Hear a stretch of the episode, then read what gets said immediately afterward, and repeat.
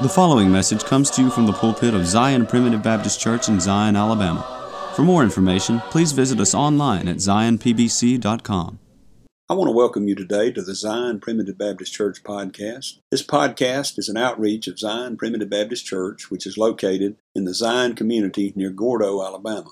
I'm Elder Chris McCool, and I serve as pastor of Zion Primitive Baptist Church. We are a congregation of believers in the sovereign grace of God where families worship together through the simple practice of preaching, praying, and singing. If you live in this area or are visiting here, we would love to have you attend worship services with us. We meet every Sunday morning at 10:30 a.m. and every Sunday evening at 5 p.m.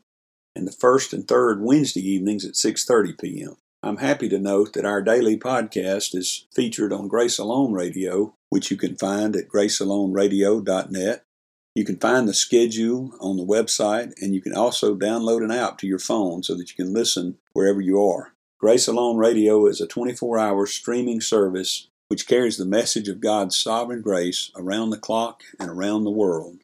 Zion Primitive Baptist Church is located at 9487 County Road 49, Gordo, Alabama.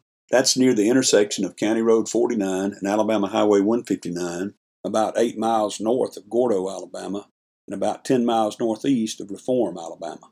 If you're interested in finding more sermons, you can go to our website at zionpbc.com. That's Z I O N P B C.com, where you'll find all of our posted sermons as well as a link to subscribe to our podcast. You can also subscribe to our website, which will update you every time a new sermon is posted. In every age of time, there's been a prophet or a preacher who's been charged by God to be the watchman on the wall. The job of the watchman is to warn God's people of the enemy's approach, and if he doesn't do so, then their blood will be upon his head. We share this sermon today in the nature of the job of the watchman on the wall. We hear so often in this world that we're supposed to follow our hearts. God doesn't say follow your heart. God says, guard your heart. Keep thy heart with all diligence, for out of it are the issues of life. In the message today, we explore this concept by looking at a bad example, the example of David and Bathsheba. We see that David's downfall began long before that evening on the balcony, and we learn that his downfall carried terrible consequences for him and for his family. Join us for this message today and the conclusion tomorrow. First, we have a song selection that we hope you enjoy. Then, please stay tuned for the message. We In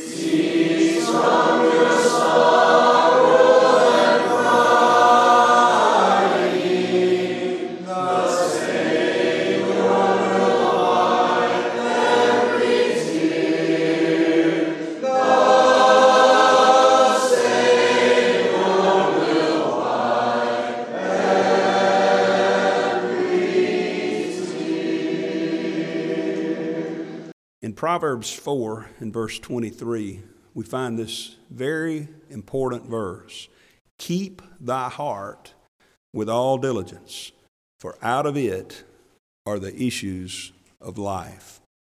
Keep thy heart.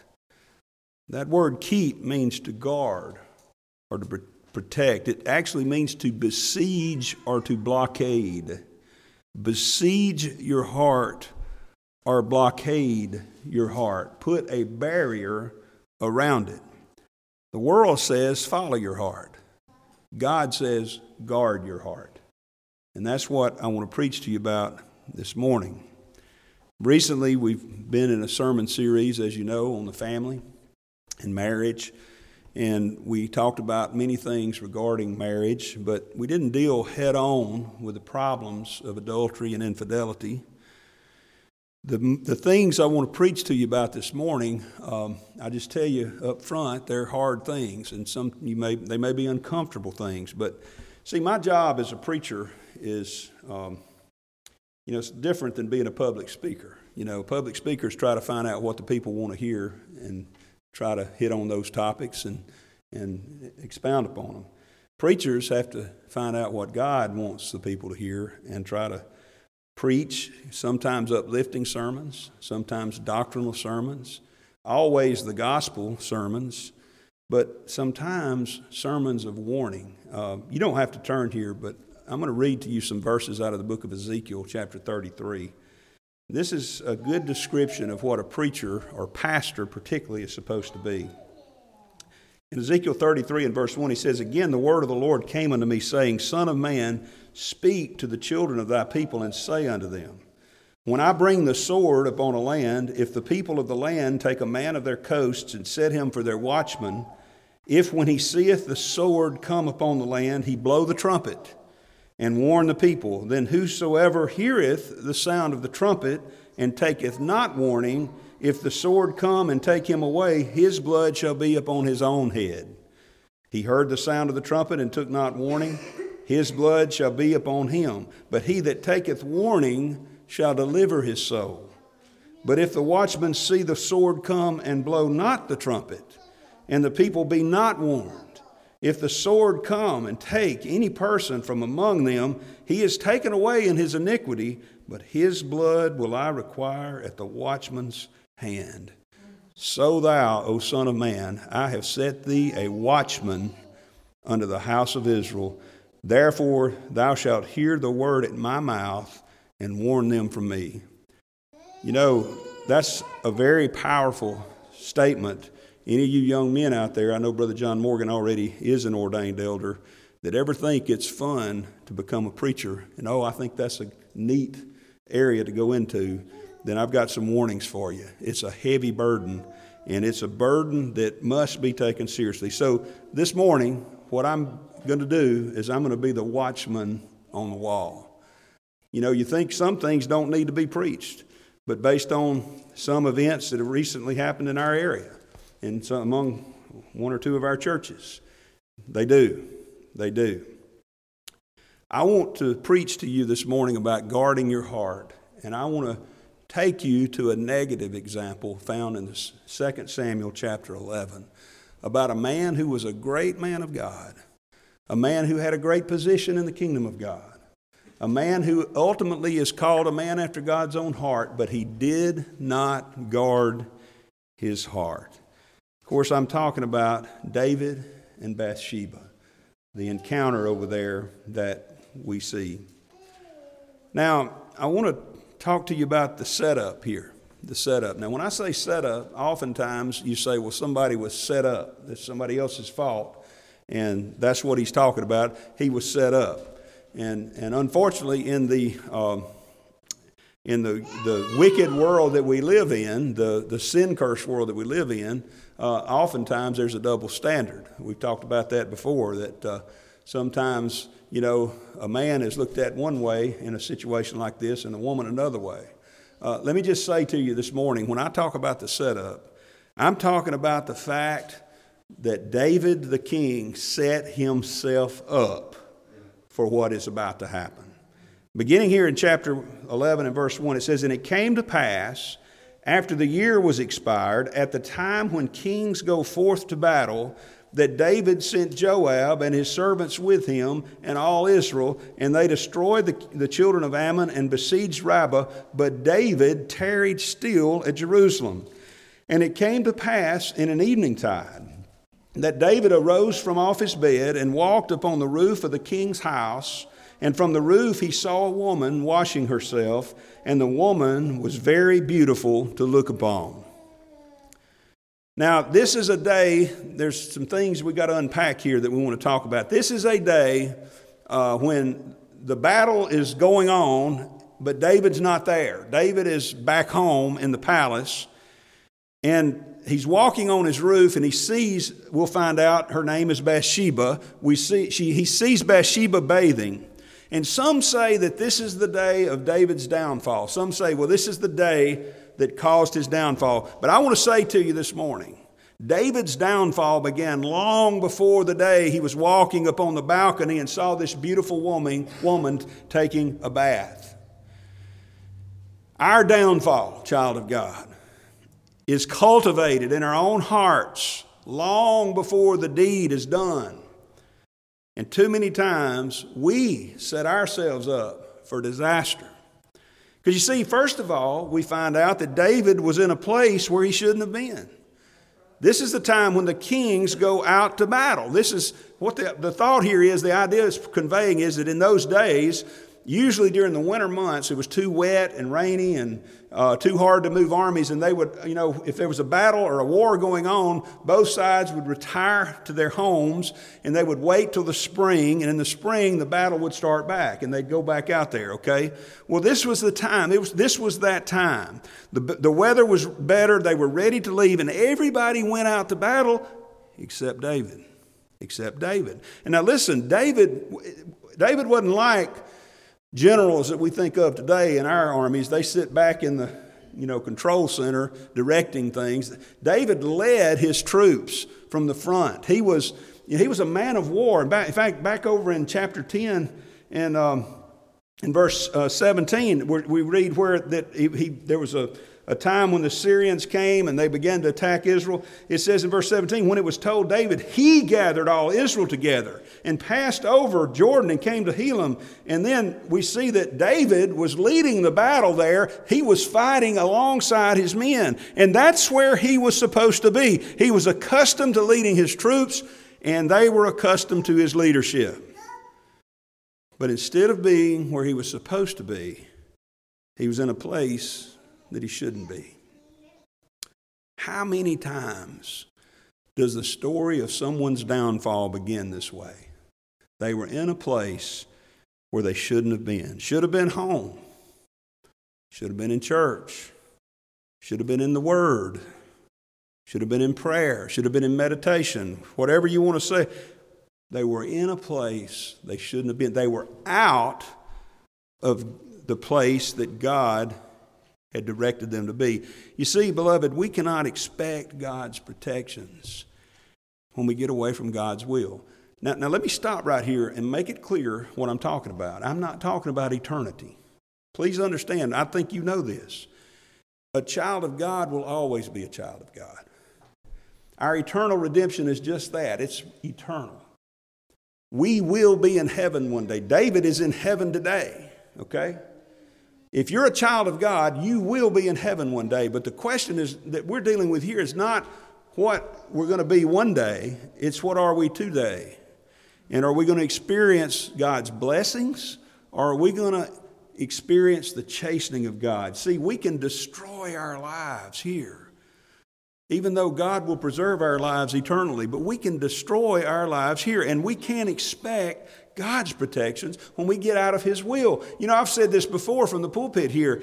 Uh, you know, you ask the question, how far down the broad path can you go without any danger? And the answer is not one step. The minute you get on the broad path, you're in danger. Now, certainly the further you go, the worse it gets. But it's kind of like Hansel and Gretel, the story there of them going into the woods and leaving those breadcrumbs. They didn't need breadcrumbs if they'd never gone in the woods. You know, and in fact, you might could go a little ways into the woods and still see the opening back there to the clearing where they would be safe. But the point is, is not one step down that road can you go and still be in the will of God. You remember when Abraham sent his servant to find a wife for Isaac? There came a time he sent his servant over there, and you know I won't go through all the details. You can read it, but it's in it's in the 24th chapter of Genesis, um, where he finally got back to the land where he was sent to go find the wife. And, and things worked out. Things, uh, God blessed him to find that wife. And this is the statement he made in verse 17 of Genesis 24. He said, Blessed be the Lord God of my master Abraham, who hath not left destitute my master of his mercy and his truth, I being in the way, the Lord led me to the house of my master's brethren. Notice what he said. He said, I was in the way. In other words, I was on the path that God would have me on. And because I was, the Lord led me to a positive outcome. David was out of the way. David was out. He should have been out there with his men but he was out of the way. I mean, you think about this. He, he should have been in the battle. Beloved, let me just say this. We're facing a battle, are we not? We're in a spiritual battle. We dealt with that last year on some spiritual armor that God's given us. It's a battlefield, it's not a recreation room. It, it's a war out there, and you and I need to be in it. And when we extract ourselves from the battlefield and we get to our places where we're taking care of our own pleasures and our own desires and our own uh, addictions and our own uh, hobbies and our own things like that, and we're out of the battle, we're like David, we're out of the way.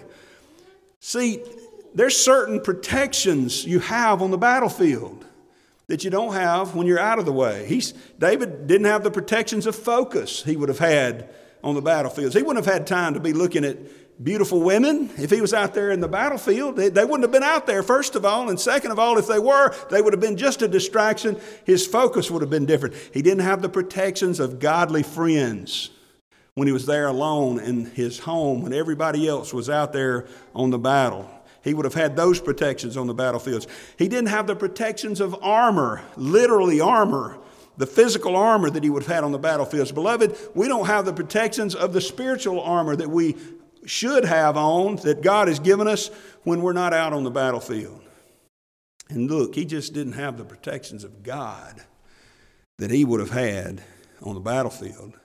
Because when you get out of the way, when you're in the way, God is there and you have certain protections. When you're out of the way, you don't have those same protections. Listen, God can protect us anywhere. And I cannot tell you, I could point you to times in my life when I've been out of the way and He protected me anyway. But don't count on that. Don't tempt God in that way, you see. David was tempting God. When we're not in the battle like we should be, we don't have those protections.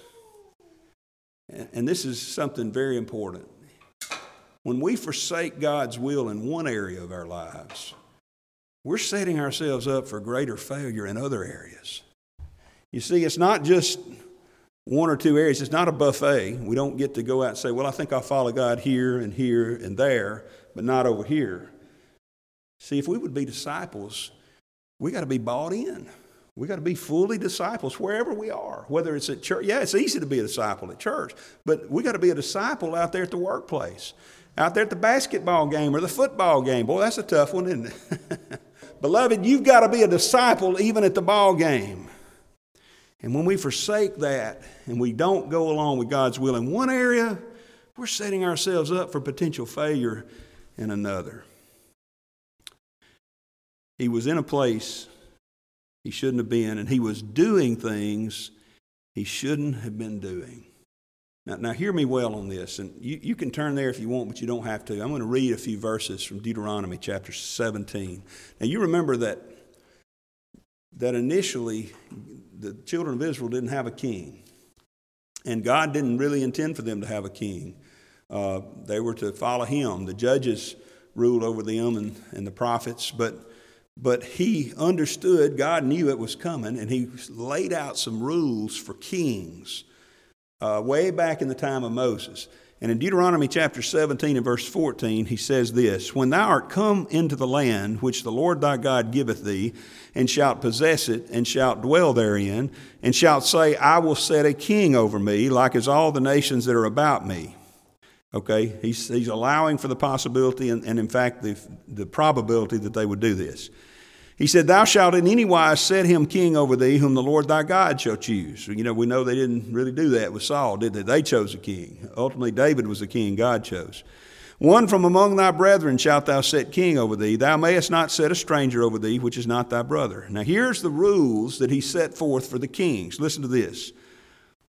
Talking about the king, he shall not multiply horses to himself, nor cause the people to return to Egypt, to the end that he should multiply horses for as much as the Lord hath said unto you, ye shall henceforth return no more that way. So the first rule is you're not going to amass a whole bunch of horses. You're not going to, you know, later on we'll find that David got lifted up with pride and decided to number the people. And you know what's wrong with the census? Well, the problem with the census was is that he was doing it to say, "Look what I got. Look how powerful I am because of all the people that are behind me." But he said, "You don't. You're trusting me. You don't trust in horses." And then he says, Neither shall he multiply wives to himself, that his heart turn not away. Neither shall he greatly multiply to himself silver and gold. So a king was not to multiply wives, uh, multiply horses, was not to multiply wives. He wasn't to have a bunch of wives, and he wasn't to multiply silver and gold or material things. David did pretty good on two of those. But if you go back to 2 Samuel chapter 5, you're going to read in verse 13 that said, David took him more concubines and wives out of Jerusalem after he was come from Hebron, and there were yet sons and daughters born to David. David essentially amassed a harem around him. He had so many wives and he had so many concubines. He was amassing a harem, gathered a harem to himself like the other kings of the east. David was feeding his fleshly desires against the Word of God. And he was doing this all his life leading up to this moment on this balcony. You see, you heard me say earlier, his downfall wasn't that day. His downfall began many years earlier in his life. He was, he was in a place he shouldn't have been, and he was doing things in his life, feeding the flesh doing things that he shouldn't be doing. And now, this day, he was seeing things that he shouldn't have seen. You know, he, he looked. He looked over there. Now, now remember this. I'll never forget, my brother Tim preached a message one time years ago. I think he called it A Little Look. And, and what he had done that led up to that message. He had been to the mall over in Tuscaloosa, and while Tracy and some of the kids were shopping, he was just sitting there, and he was watching the men that were in his field of vision and how they would turn their heads and follow young women, pretty young women that were walking by, you know, and just, he said, you know, a little look is a problem because, you know, a little look is what started sin in the first place. Eve lifted up her eyes and saw. She saw that uh, fruit, that it was good to the eyes. It was, it was good. And, you know, remember Lot? Lot lifted up his eyes and saw the plain of Jordan down there. You see, now I'm not talking about a fleeting glance here. I mean, you, you can't help what comes into your vision, but David here was taking stock. You know, I've heard it said this before, and you, you, maybe this will help put it in perspective. You can't help a bird flying over your head, but you can prevent him from building a nest in your hair. Okay? The bird's going to fly over, but you can keep him from building a nest in your hair. David was taking stock. He didn't just glance down there and say, Oh man, I, I shouldn't be looking at this. He was viewing her as she was bathing down there. His look lingered, and guess what? His mind wandered. His mind wandered. Because isn't that what Job said? He made a covenant with his eyes Therefore, I won't think upon a maid. You say, Well, Job, you messed that up. You say, I made a covenant with my eyes, so I won't look on a maid. No, Job knew the eyes were the gateway to the mind. So when you look, you're letting it in your mind, you see. He was, he was feeding those, desi- those desires, that, those fleshly lusts and desires that had led up to that day. He was feeding them. And when you feed those desires, you're, you're, they don't get less, they get greater. You see, the more you get, the more you want when it comes to sin.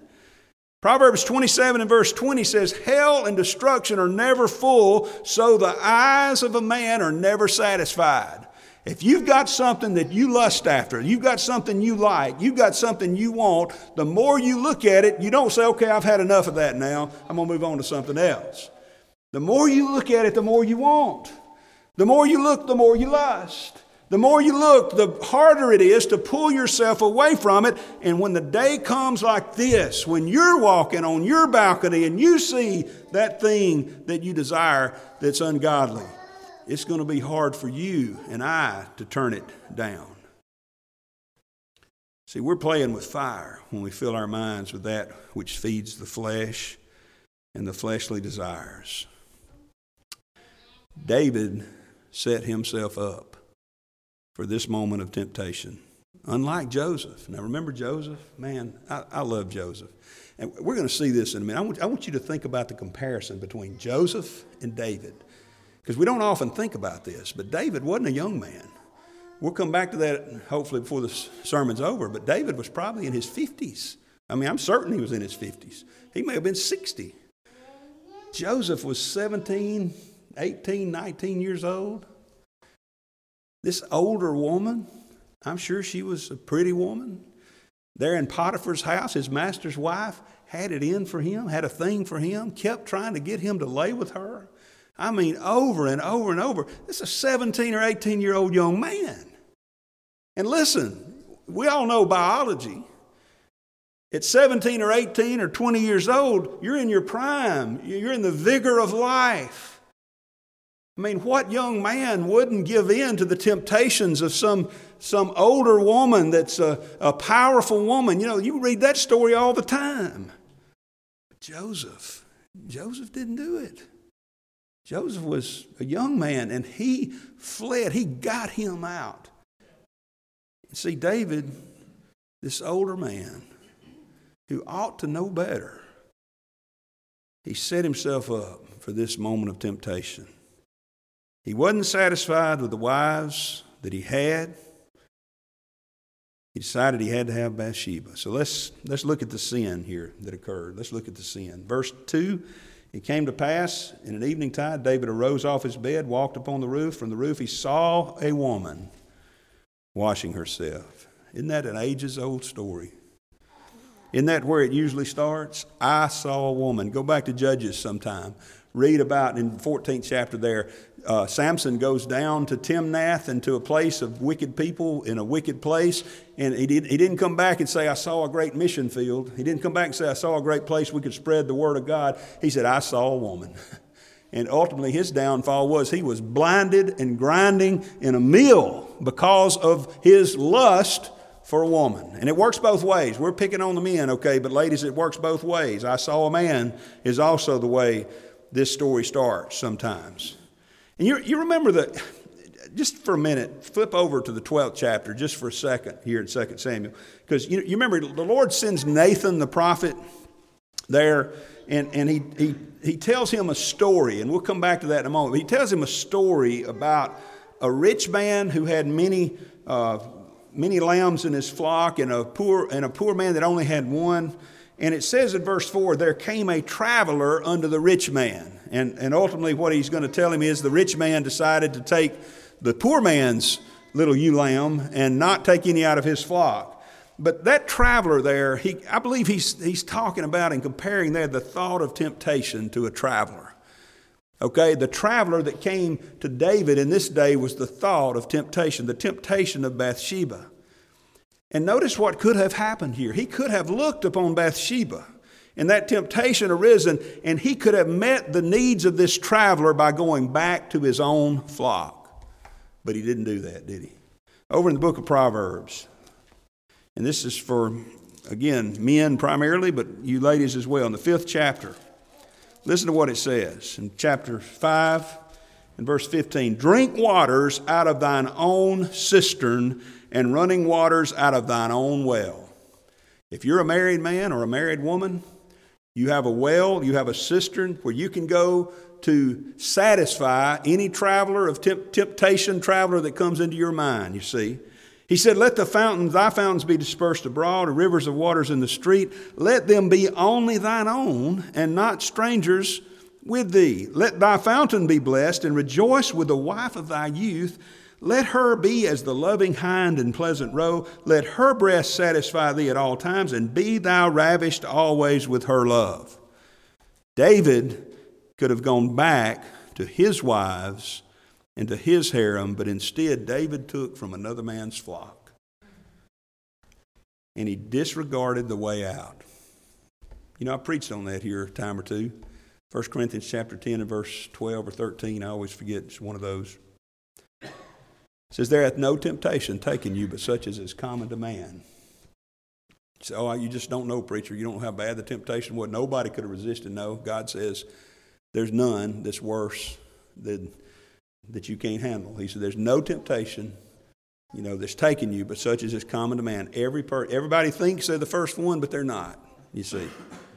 He said, But God is faithful, who will not suffer you to be tempted above that you're able, but will with the temptation make a way of escape, that you may be able to bear it. See, there's always a way out of temptation. There's always a way out of temptation. Usually there's multiple ways out. You know, I've never been tempted in a situation where I didn't find myself having multiple ways out. Maybe I ignore the first one and here comes another one, you know, and next thing you know, so you know, God's trying to get my attention. There's a way out here. Look at verse 3 with me, back in 2 Samuel chapter 11. It says, David, in verse 3, David sent and inquired after the woman. See, he, he took some action. He didn't just look at her and go back to his wives. He said, I want to find out who this is. He sent and inquired after the woman, and one said, is not this Bathsheba the daughter of Eliam, the wife of Uriah the Hittite? Due to the constraints of time, we will stop the message here. But please join us tomorrow for the conclusion of this message. If you would like to subscribe to our website, please go to www.zionpbc.com and sign up for email updates. If you have any questions, please feel free to contact the church at zionpbc1847 at gmail.com. That's Z I O N P B C 1847 at gmail.com. Or you can email me directly at jchrismccool at gmail.com. That's the letter J, C H R I S M C C O O L at gmail.com. Again, thank you for listening. May the Lord bless you, is my prayer. We thank you for listening to today's message. For more information, please visit us online at zionpbc.com.